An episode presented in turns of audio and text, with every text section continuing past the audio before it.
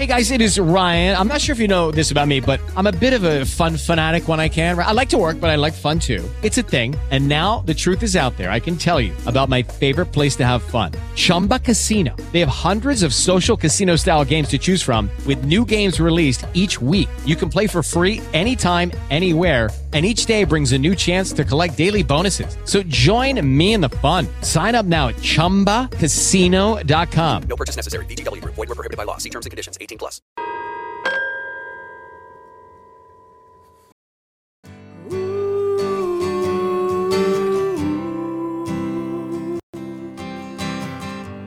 mama, take this back from me. I can't use it anymore. It's getting dark, too dark to see. Feels like I'm knocking on heaven's door. Prima di scegliere il caso da trattare, faccia sempre ricerche lunghe e approfondite. Occuparsi di casi criminali, raccontare storie poco conosciute, spesso dimenticate, richiede uno sforzo in più. Leggi e rileggi articoli, interviste, confronti le informazioni, verifichi le fonti, guardi e riguardi le immagini delle vittime mentre scorrono davanti ai tuoi occhi, e quelle facce sembra quasi di sentirle sussurrare come se ti chiedessero di parlare di loro. È così che è nata la scelta dell'episodio di oggi. Vi parlerò di una serie di brutali omicidi avvenuti nel nord-est degli Stati Uniti nella seconda metà degli anni Ottanta, in un lasso di tempo di trentasei mesi. I morti furono otto, tre uomini e cinque donne. Due di queste vittime non furono mai trovate e tutti furono uccisi in coppia. Nei giornali di allora questa serie di delitti divenne famosa come The Colonial Parkway Murders.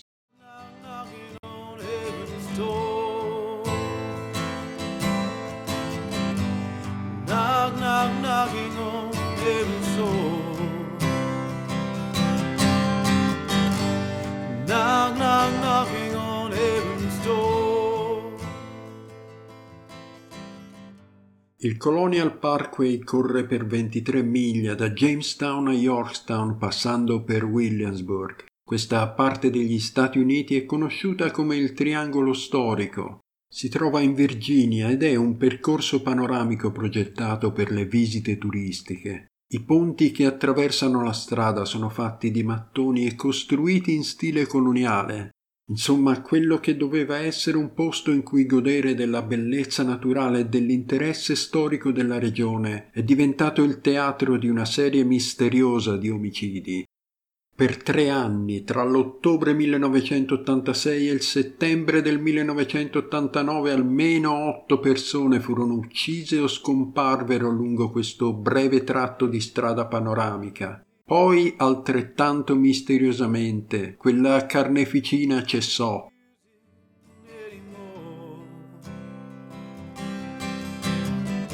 It's getting dark, too dark to see.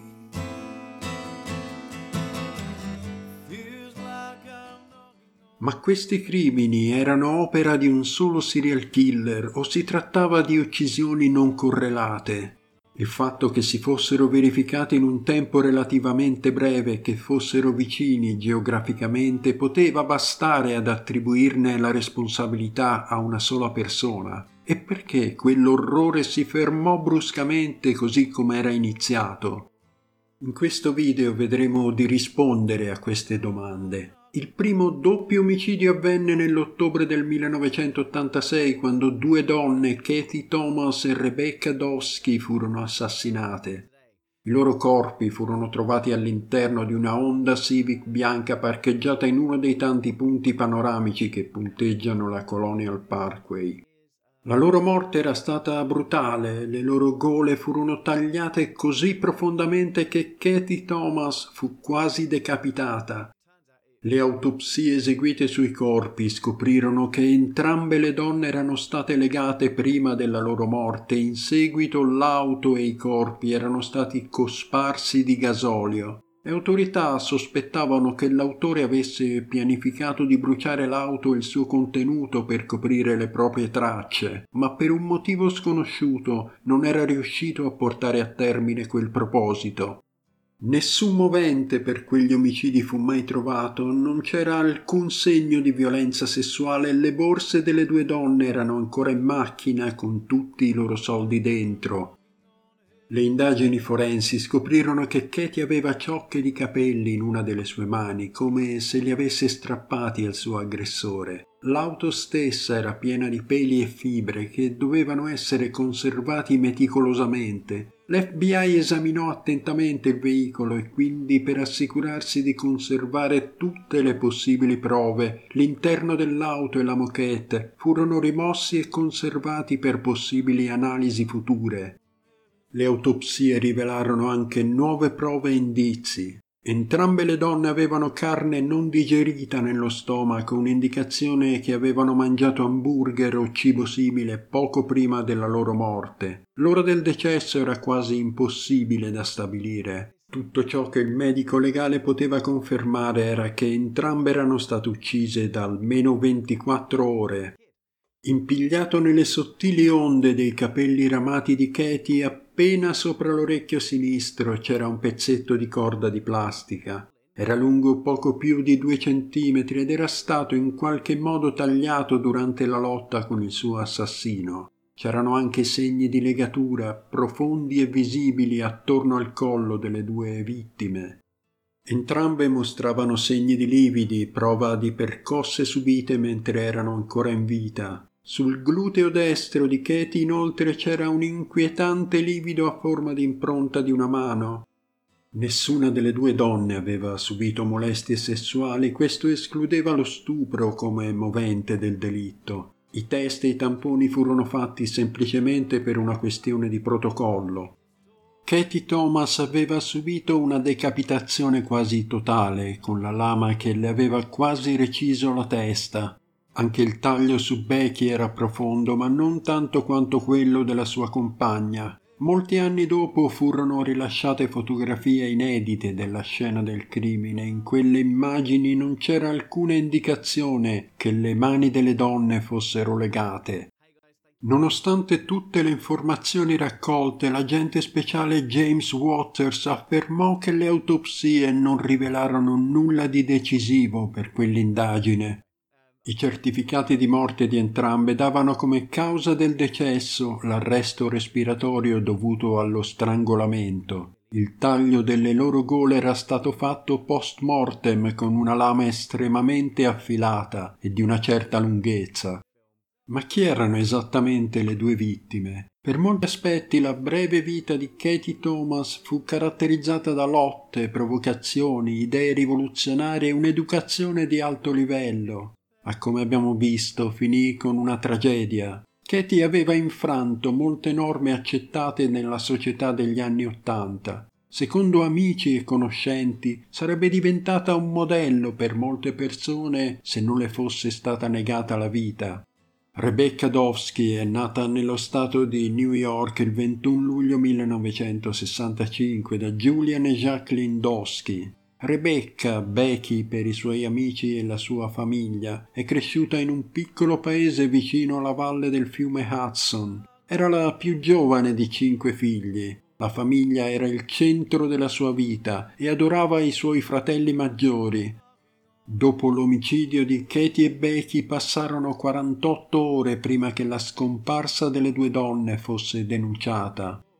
Nell'era prima dei telefoni cellulari e della connettività permanente non era così straordinario che le persone non si accorgessero della mancanza degli altri. Era un fine settimana e i piani di Becky non erano molto precisi. Katie aveva una ristretta cerchia di amici, ma nessuno di loro sembrò accorgersi che gli fosse successo qualcosa di molto brutto. Ma quell'incubo era solo all'inizio. Poco più di un anno dopo quel primo duplice omicidio, il venti settembre millenovecentottantasette, il pick-up di David Nobling fu trovato a circa ventidue miglia dal punto in cui furono rinvenute le due donne. Con lui c'era una ragazza di nome Robin Edwards. Entrambi erano stati uccisi a colpi di arma da fuoco nell'area di gestione della fauna selvatica di Ragged Island, sulla sponda meridionale del fiume James. Il pick-up di David Nobling, un Ford Ranger nero, fu trovato prima dei corpi parcheggiato vicino al James River Bridge con i tergicristalli e la radio entrambi accesi. Poi vennero rinvenuti i cadaveri diverse miglia a sud di Colonial Parkway. La polizia pensò che si trattasse di un modus operandi simile a quello dei due omicidi di Katie Thomas e Rebecca Dowski. Il povero David Lee Nobling era nato il trentuno gennaio millenovecentosessantasette da Judy e Justin Ward. Da bambino non ha mai conosciuto suo padre. Judy lasciò suo marito dopo un periodo di continui litigi. Poi incontrò un uomo tedesco, Carl Nobling, quando il piccolo aveva solo diciotto mesi. Judy e Carl si sposarono quando David aveva appena quattro anni e il marito adottò legalmente il bambino. Poi la coppia ha dato il benvenuto al fratellino di David, Michael. L'altra vittima, Robin Edwards, era nata a Lexington Park nel Maryland da Bonita e Robert Edwards e aveva una sorella maggiore, Jeanette, al momento della sua nascita. Robin era una ragazza esuberante e divertente, anche se ogni tanto si allontanava da casa per tornare dopo un po' di tempo, facendo preoccupare molto i suoi. Aveva conosciuto David durante una serata al cinema con amici. Pare che Robin quella sera fosse uscita di soppiatto da casa dopo mezzanotte e mezza scavalcando la finestra e scendendo per strada per unirsi a David. A differenza delle sue precedenti fughe, questa volta non aveva portato nulla con sé, forse perché pensava di tornare a casa dopo qualche ora. Dopo essere rientrata verso le sette e trenta del mattino, la signora Edwards si accorse della scomparsa di sua figlia e andò immediatamente a fare la denuncia alla polizia. Anche i genitori di David Nobling fecero lo stesso quel giorno. La mattina dopo, la Ford Ranger nera del millenovecentottantasei di David fu trovata parcheggiata a Ragged Island, un rifugio statale nella zona rurale dell'isola di White. Ragged Island si trova sul lato sud del James River Bridge, a solo venti miglia a sud della Colonial Parkway. L'area era ben nota alla gente del posto e alla polizia locale come zona molto malfamata, scarsamente illuminata di notte con attorno le profonde paludi che conducono al fiume James. Il pick-up di David aveva entrambe le portiere aperte. Stranamente la radio stava suonando quando gli agenti si avvicinarono per ispezionare il veicolo abbandonato. Con la pioggia battente di quel giorno, le porte aperte e la radio accesa sembravano indicare che fosse avvenuto qualcosa di molto strano. Situato in una pianura paludosa, quel rifugio di oltre seimila metri quadri era denso di erbacce, giunco nero, mirto di cera e pini che ricoprivano una palude quasi inaccessibile. Dal parcheggio solitario e non illuminato c'erano solo due vie per raggiungere l'acqua. Uno era lungo una carreggiata che correva parallela alla Route diciassette e portava i visitatori alla base del James River Bridge. Anche con la vicinanza del ponte, lungo più di quattro miglia a pochi metri di distanza, il percorso era oscurato da una fitta fila di alberi e recinzioni. La causa della morte di David e Robin era stata una ferita d'arma da fuoco alla testa. Sulla base delle ferite subite dall'uomo sembrava che la vittima avesse tentato di fuggire all'assassino, arrampicandosi su un terrapieno prima di essere colpito alla spalla, cosa che lo avrebbe fatto rallentare o addirittura cadere a terra. Hello, it is Ryan, and I was on a flight the other day playing one of my favorite social spin slot games on chumba casino dot com. I looked over at the person sitting next to me, and you know what they were doing? They were also playing Chumba Casino. Coincidence? I think not. Everybody's loving having fun with it. Chumba Casino is home to hundreds of casino-style games that you can play for free anytime, anywhere, even at thirty thousand feet. So sign up now at chumba casino dot com to claim your free welcome bonus. That's chumba casino dot com and live the Chumba life. No purchase necessary. V G W. Void where prohibited by law. See terms and conditions. eighteen plus.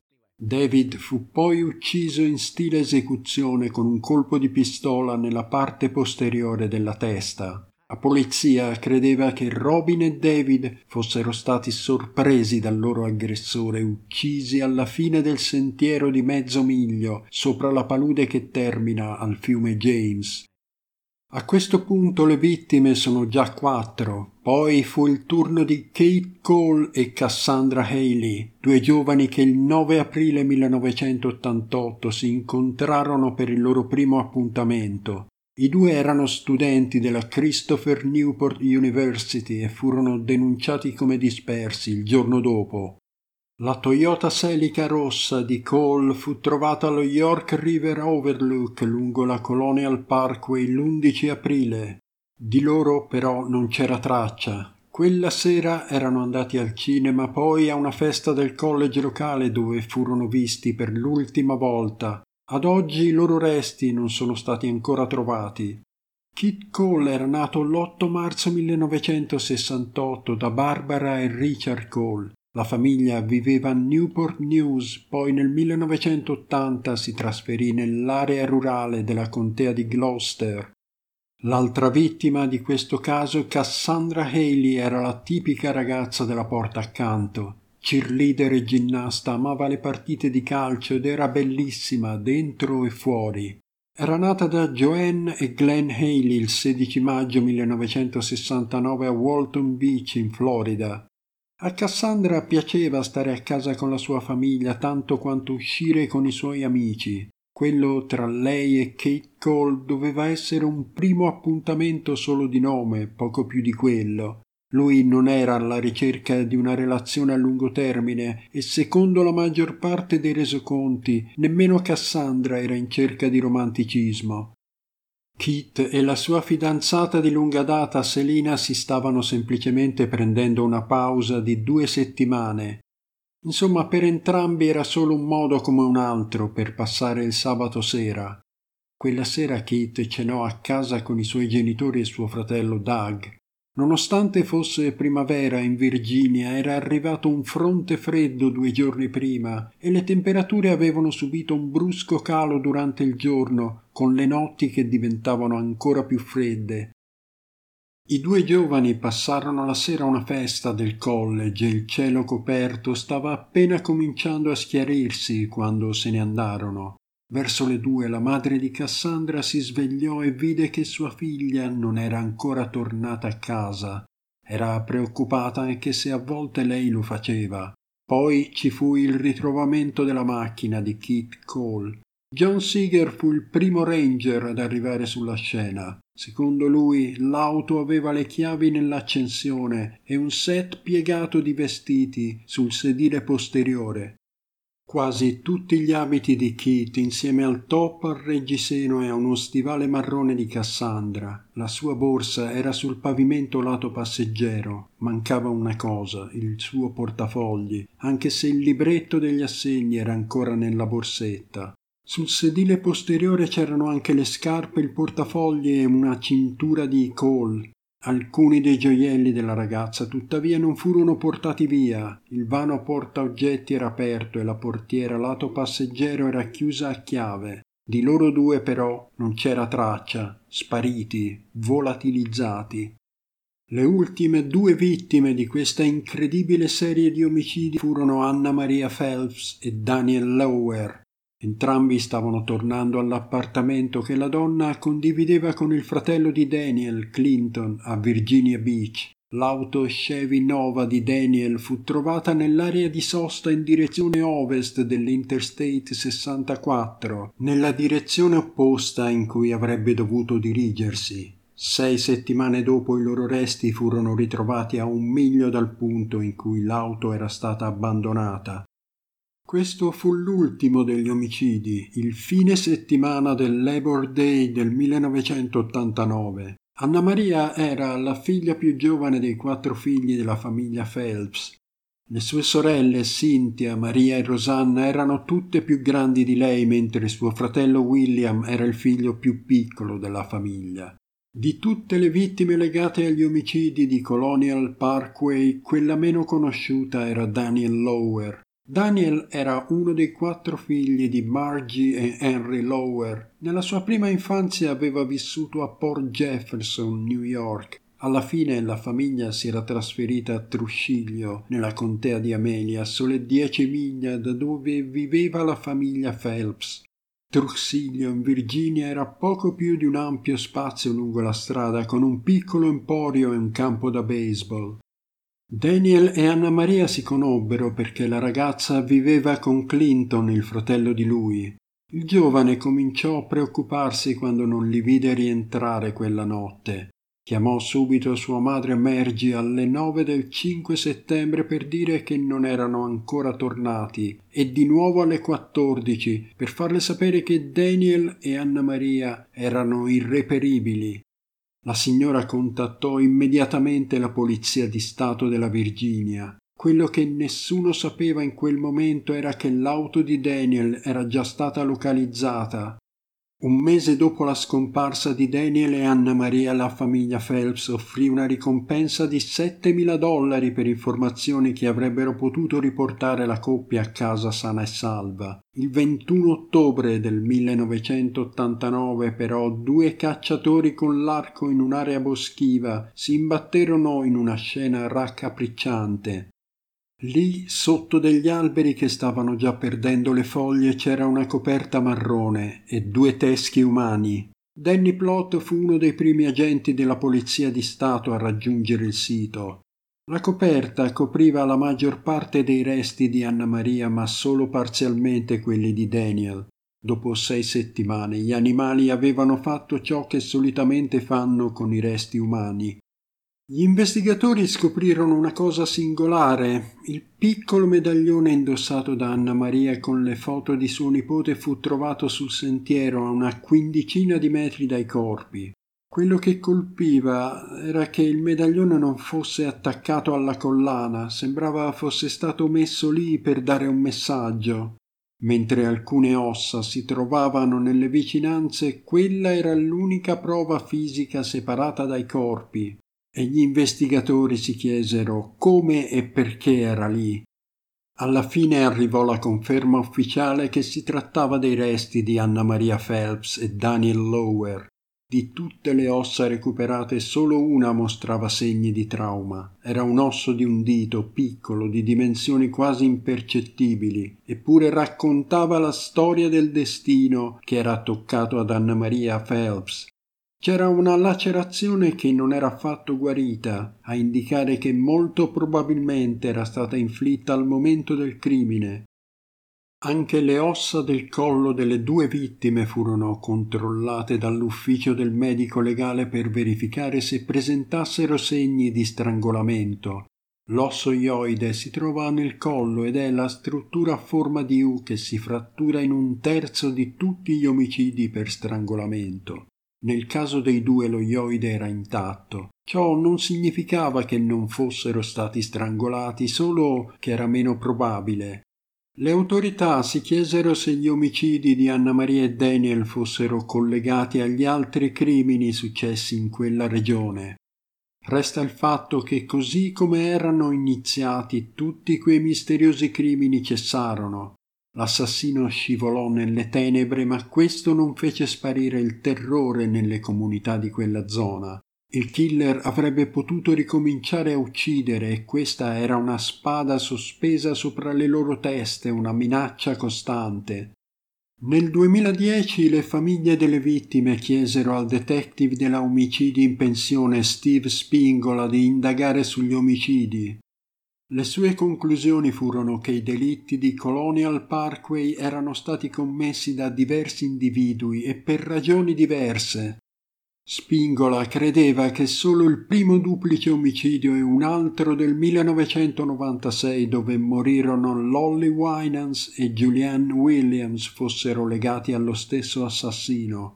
Lollie e Julianne furono uccise in modo simile mentre erano accampate nello Shenandoah National Park. Anche loro furono legate e avevano la gola tagliata quasi fino al punto di essere decapitate. Se questo doppio omicidio aggiuntivo, che ha avuto luogo circa sette anni dopo l'ultimo degli omicidi di Colonial Parkway, sia in realtà opera dello stesso assassino o meno, resta un mistero. Nessuna accusa è mai stata presentata in relazione a nessuno degli omicidi e fino ad oggi rimangono tutti irrisolti nonostante le numerose indagini sui vari decessi avvenuti lungo quella strada panoramica. Nonostante l'opinione del detective Spingola, la polizia attribuì questi otto omicidi allo stesso assassino a causa delle somiglianze in ogni caso. Tutte le vittime furono uccise vicino alle loro auto. Le prime tre coppie furono trovate nelle zone conosciute come la strada degli innamorati. Nessuna delle vittime fu derubata e l'aggressione sessuale non sembrava essere un movente in nessuno dei casi. Il primo e il terzo duplice omicidio avvennero a poche miglia di distanza e il secondo e il quarto furono commessi a circa mezz'ora dalla Parkway.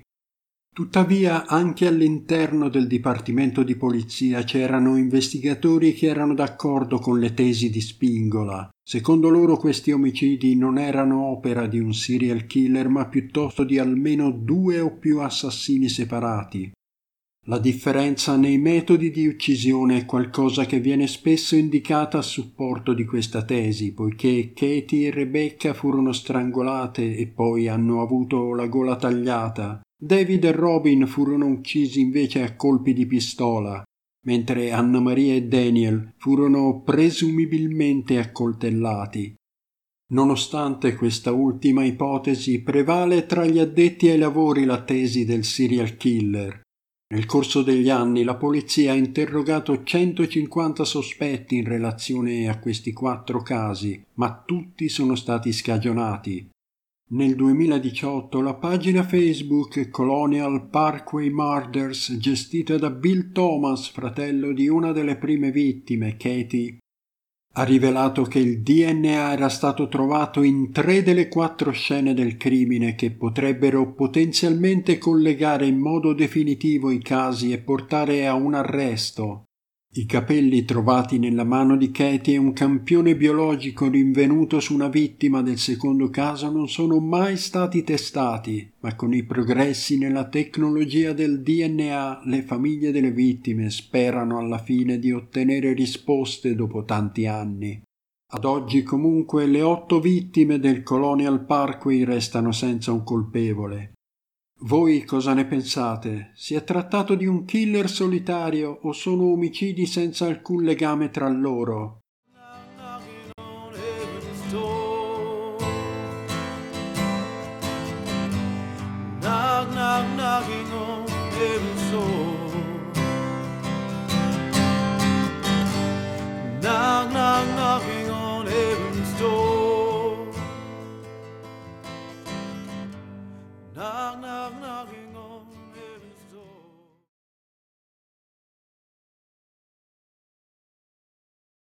With Lucky Land Slots, you can get lucky just about anywhere. Dearly beloved, we are gathered here today to... Has anyone seen the bride and groom? Sorry, sorry, we're here. We were getting lucky in the limo and we lost track of time. No, Lucky Land Casino, with cash prizes that add up quicker than a guest registry. In that case, I pronounce you lucky.